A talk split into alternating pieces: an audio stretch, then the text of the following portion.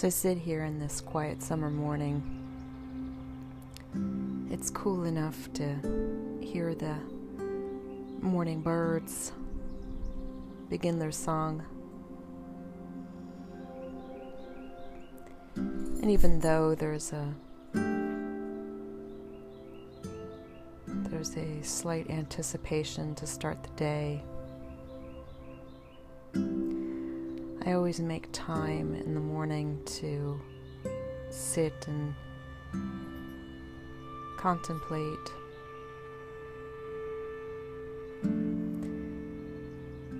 And th- these times during the pandemic where people were locked down, they had that sense of unease about that sense of hurriedness about wanting things to be fast forwarded so they can go about their lives. But I had hoped that many of them would maybe take a moment in each day to sit in contemplation and recognize the beauty in nature and the beauty in the moment if you look for it.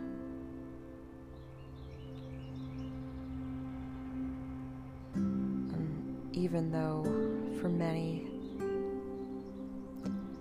life may very be very difficult, whether they lost their jobs, whether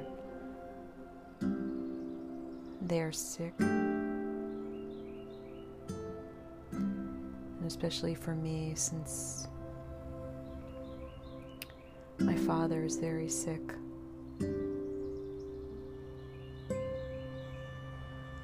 We could easily just drop into those moments of despair and only cultivate those thoughts. But a shift is possible if you just take a moment and recognize how utterly perfect nature is.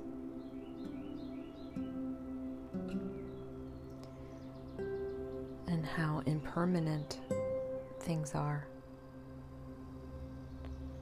in nature, and how that reflects on the impermanence of our own lives. And so, even though you might have a great storm that approaches and can destroy, even cut the power in your home, your dwelling.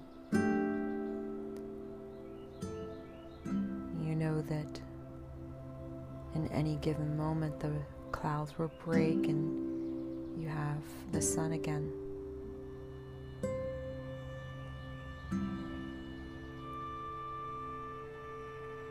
And so recognizing how nature is a great teacher, nature is a great healer, can always bring some calm.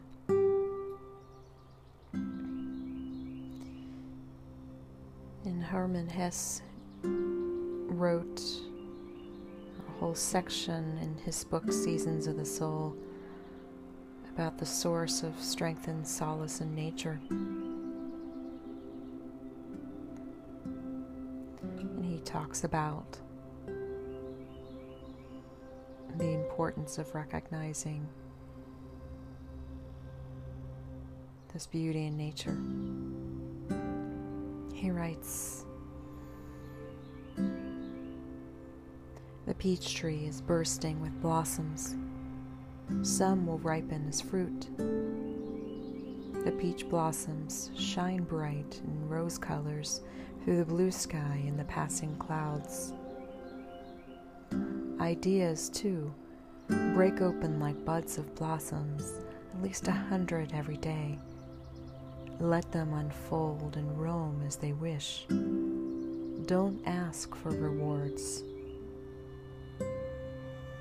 There must be time for play and innocence in life, and room for boundless blossoms. The world would otherwise be too small, and our life not a delight.